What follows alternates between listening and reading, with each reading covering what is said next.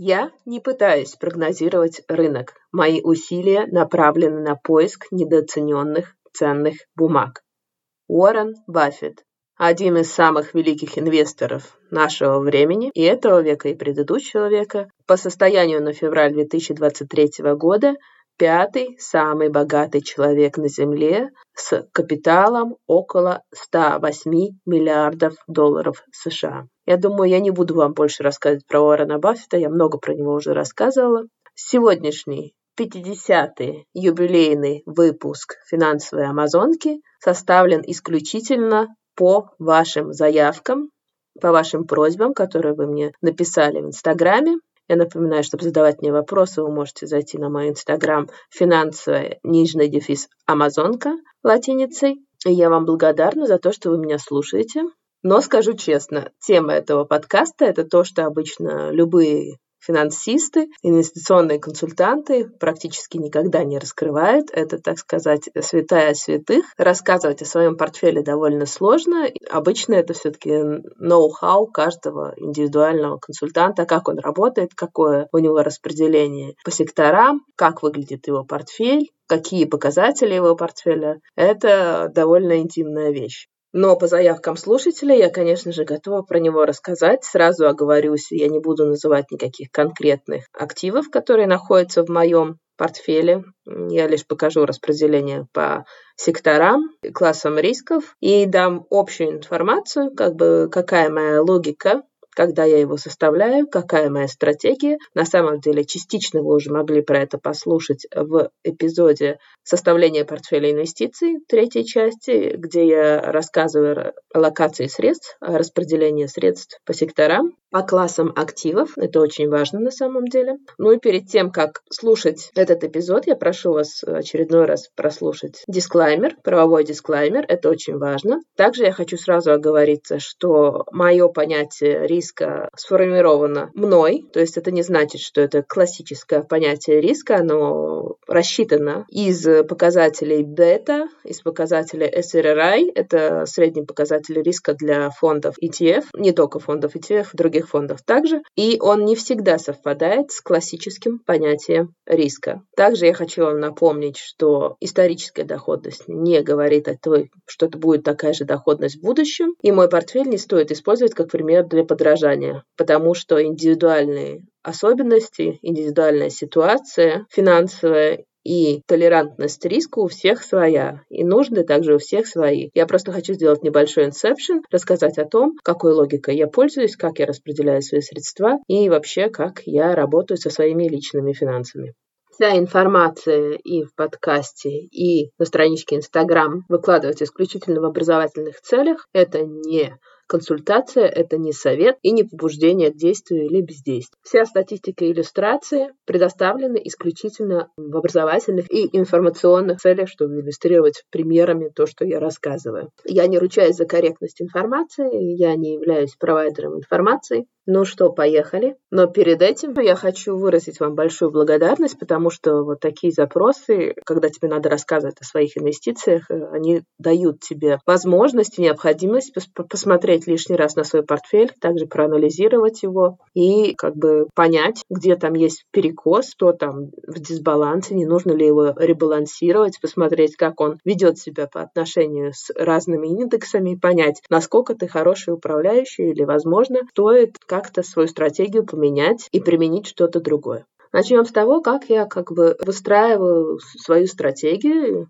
как вы поняли, что стратег из меня такой же, как из Уоррена Баффета. Ну, не в смысле, что я такой же великий инвестор, а в смысле того, что я тоже считаю себя стоимостным инвестором. Я ищу те ценные бумаги, которые я считаю недооцененными, у которых будет хороший потенциал роста в будущем. Или также вот те ценные бумаги, эмитенты которых испытывают затруднения. В этом как бы мне помог кризис 2021-2022 года, что вы знаете, что многие сектора бизнеса, они просто падали. И я считаю, что для тех, кто разумно распорядился, у кого были на тот момент средства, которыми он мог распорядиться, на самом деле это все очень неплохо. То есть, когда ты видишь кризис, надо помнить, что кому война, кому мать родна. То есть, каждый кризис — это также и очень-очень большие возможности для людей. Как я уже рассказывала, я стоимостный инвестор, соответственно, я не гонюсь за теми ценными бумагами, которые уже хорошо и сильно раскручены, но все равно они в моем портфеле как бы присутствуют. Пример, например, хорошо раскрученная бумага, это в данном случае было, ну, про это мы уже говорили, стратегия роста, это когда ты покупаешь, например, очень хорошо движущиеся, очень хорошо растущие бумаги, но ты их покупаешь достаточно дорого и понимаешь, что они вырастут еще, ты думаешь, что они вырастут еще, надеешься на это. Я же покупаю те бумаги, эмитенты которых испытывают некоторые, скажем так, затруднения, и надеюсь на то, что эти затруднения временные, я анализирую их показатели. Про показатели, как читать показатели ценных бумаг, я рассказывала в выпуске финансовой амазонки, как читать показатели ценных бумаг. Это на самом деле очень ценный выпуск, советую вам его прослушать.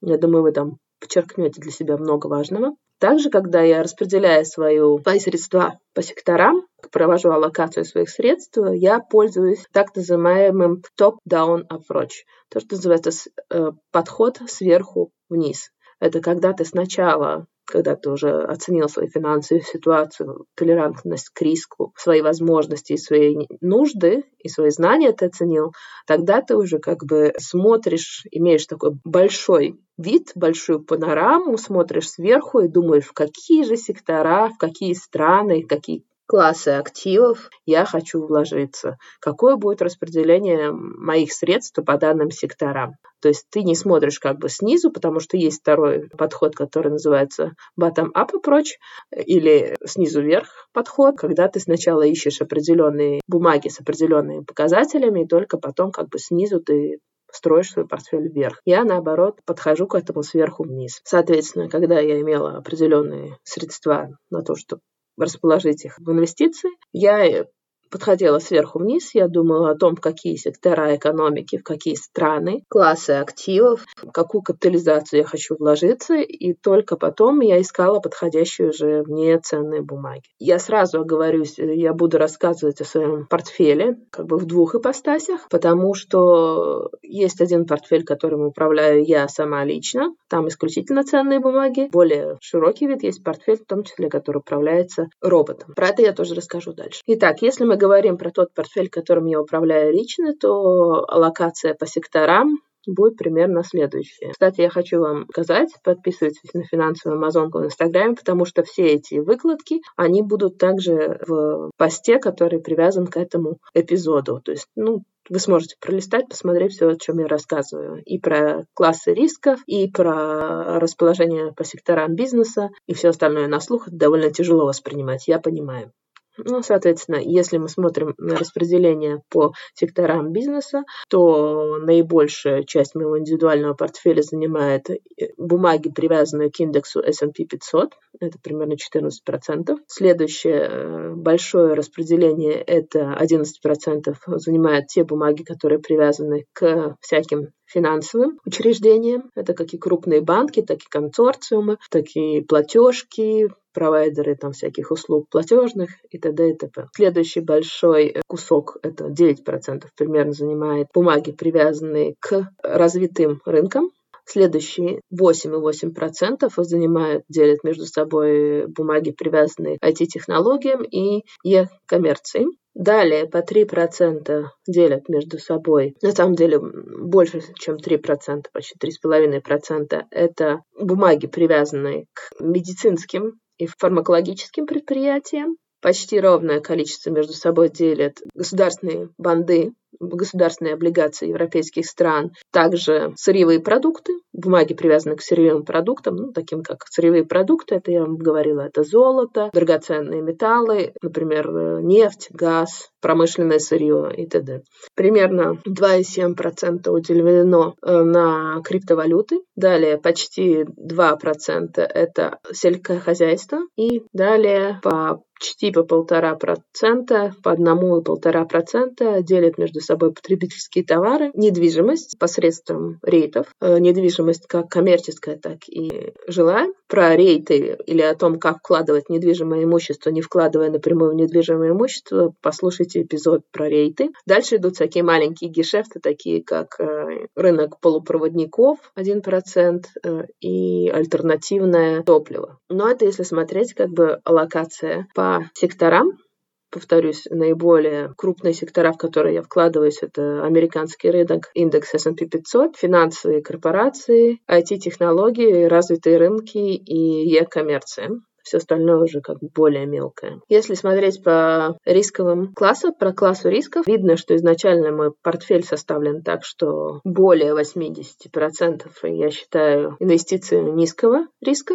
около 9% я считаю инвестиции среднерисковые, и около 4% отведены на высокорисковые инвестиции. Тут я хочу еще раз подчеркнуть, что класс риска в данном случае совершенно не совпадает с классическим пониманием рисковых классов, как это делится, например, в классическом финансировании. То есть, например, я считаю, что биржевой инвестиционный фонд, например, ETF, привязанный к S&P 500, который имеет рисковый класс там 4, я не считаю его рискованным, рискованной инвестицией. То есть я считаю, что это как бы малорисковая инвестиция. Или, например, там какой-нибудь индексный фонд, который тоже имеет SRI. SRI – это показатели риска этого конкретного фонда, волатильности этого конкретного фонда. Составляет третий, четвертый класс, указан его КИДе. Я про это тоже рассказывала, что у всех фондов есть такой специальный документ, как правило, там во-первых, у них есть факт-шит, а во-вторых, у них есть такой специальный европейский документ, называется КИТы, где указываются основные показатели этого фонда очень простым языком, который понятен абсолютно всем. И там же вот есть эти э,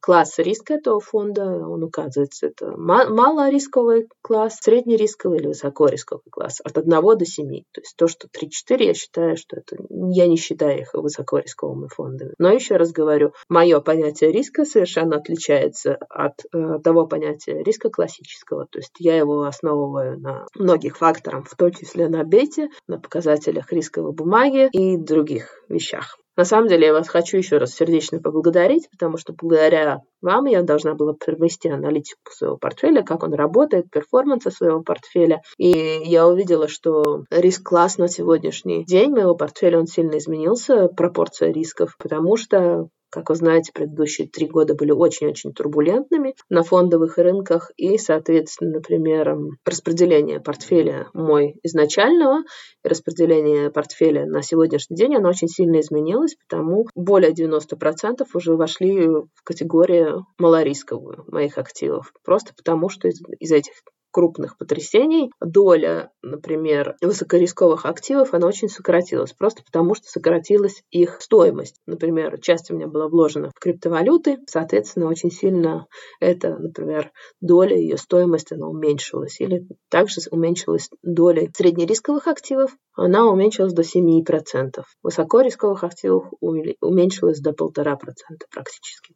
Если смотреть по рыночной капитализации, моего портфеля. Ну, про рыночную капитализацию я тоже рассказывала, что такое рыночная капитализация. Это когда фактически все компании делятся на три вида компаний. Компании-эмитенты крупной капитализации, эмитенты средней капитализации и эмитенты малой капитализации. У всех этих значений есть свои конкретные цифры внизу под ними, но если смотреть, то мой портфель на 62% стоит из бумаг компаний крупной капитализации, 14% средней капитализации и 24% малой капитализации. Почему так много малой капитализации? Потому что бумаги такого типа капитализации, они, как правило, могут принести лучшую доходность, но у них как бы и больший риск. Соответственно, это как бы изначально была такая идея, что примерно две трети должно было уйти на крупную капитализацию и остальное там, разделить между собой малая и средняя капитализация.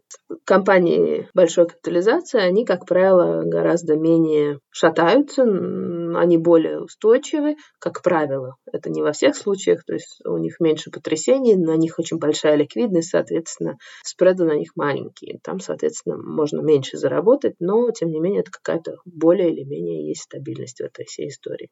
Вот. Когда я работаю со своим портфелем, как я выбираю бумаги для этого портфеля, то есть когда я поняла, в какой сектор я хочу вложиться, когда я поняла, в какую капитализацию я хочу вложиться, какой он должен быть иметь э, показатели риска, это конкретная бумага, и тогда я уже ищу конкретную бумагу, которая, как бы, по моим понятиям, недооценена по этим показателям, которых я говорила, но там еще дополнительные есть показатели, такие как Я, говорю, я вам рассказывала про EPS, про Price to Earnings. Я рассказывала также про бету. Это слушайте все в эпизоде про то, как читать показатели ценной бумаги. Но у меня есть еще дополнительные критерии, которые я учитываю. Например, какой границы цены за 52 недели находится эта бумага. Если находится в высшей границе цены, то вряд ли я ее буду покупать. Я смотрю то, что находится в середине или в низшей границе цены. Это просто пример того моей логики, когда я в том числе выбираю себе определенные бумаги. То есть смотрю сверху, понимаю сектор, понимаю капитализацию, понимаю страну, потом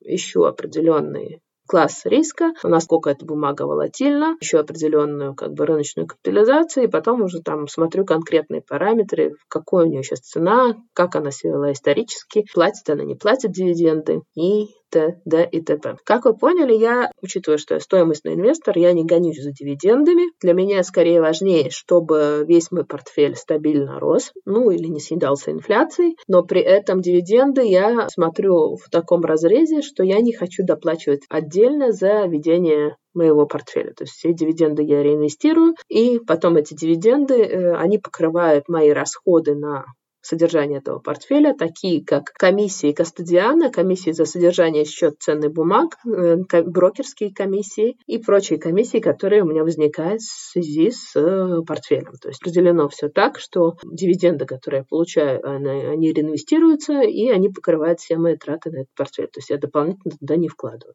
Как вы знаете, у каждого портфеля должен быть как бы способ его оценить, способ оценить, как он работает. Не, не в общем, ну, понятное дело, работает он с плюсом и работает с минусом, но если смотреть на прошлый год, практически портфели всех работали с минусом, ну, большинства людей. В лучшем случае они ушли в ноль. Я говорю, что, не, конечно, не о гениальных инвесторах, хедж-фондов, которые из этого извлекали большую пользу, но я говорю про обычных инвесторов, как мы с вами. Все-таки предыдущие пару лет были довольно сложными, если мы так смотрим на все. И, соответственно, для меня точка отсчета – это поведение индекса того же S&P 500. Если проводить аналитику портфеля, я нашла недавно очень классную вещь для оценки портфеля. Я не рекламирую, но сама ей пользуюсь, просто случайно наткнулась. Есть всякие сервисы, которые предлагают как бы оцен оценки вашего портфеля, выдают как бы статистику по нему, как он себя вел, как он себя ведет и как он вообще выглядит. Всякие графики дают, это очень удобно. Такие бесплатные сервисы, например, есть у Morningstar, у TradeView,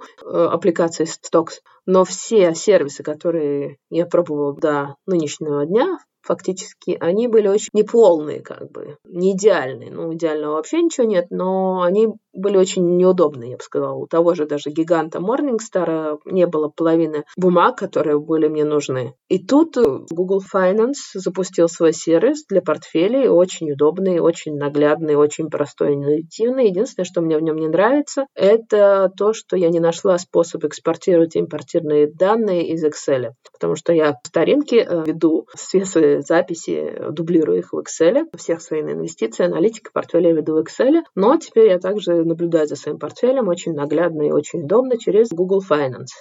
Не являюсь аффилиатом Google, это не реклама, это бесплатный сервис, который может использовать любой, но мне очень понравилась как бы эта возможность, и она очень удобная. Вы также увидите, если посмотрите на страничке Инстаграма финансовой Амазонки, там будут скриншоты также из этого сервиса, увидите сравнение перформанса моего портфеля с индексом S&P 500. Практически я могу сказать, что они идут в нос в нос за последний год. Тоже посмотрела недавно интересную статистику, было о том, что 80% активных управляющих портфелем они как бы проигрывают индексу S&P 500 по результативности, по доходности. Ну, тоже история, о которой надо подумать. Ну, все-таки я тоже, на самом деле, мой личный управляемый мной портфель, он несколько отстает от индекса, ну, буквально на несколько пунктов. И тут есть время признаться, на самом деле, треть моих инвестиций я рассказываю в данном случае только про инвестиции в рынок ценных бумаг. И вообще этот выпуск исключительно про мои инвестиции в рынок ценных бумаг. Я не трогаю здесь мои накопления, я не трогаю мои инвестиции в недвижимое имущество, прямые инвестиции. То есть это все находится за рамками как бы нашего с вами подкаста. Соответственно, треть моих инвестиций в фондовый рынок совершает робот, робо-адвайзер. Про робо-адвайзеров я рассказывала уже неоднократно, целый выпуск про это есть, и про плюсы, и про минусы, и про опасности, и про то, что это такое. И могу вам сообщить, что на самом деле робо-адвайзеры, они э, перформят лучше, чем я. Ну, вот если проводить такую аналитику, то, к сожалению, к счастью, надо как бы сказать, что роботы, роботам удается работать со моими средствами пока лучше, чем мне индивидуальной самой. Ну, посмотрим, что будет через 10 лет. Я сделаю апдейт